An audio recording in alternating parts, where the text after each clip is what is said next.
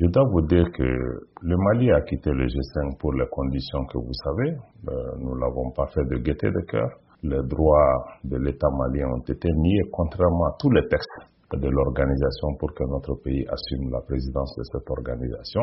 Malgré les nombreuses mises en garde, nous n'avons pas été écoutés.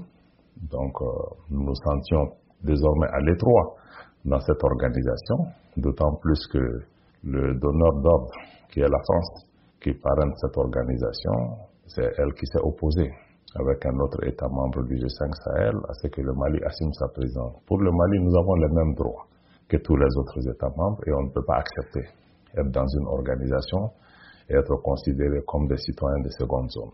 Maintenant, la décision qui a été prise, c'est une décision de retrait du Mali et cette décision de retrait a été actée et les instruments de retrait du Mali ont été déposés auprès du secrétariat du G5 transmis à tous les États. Le retrait du Mali est définitif.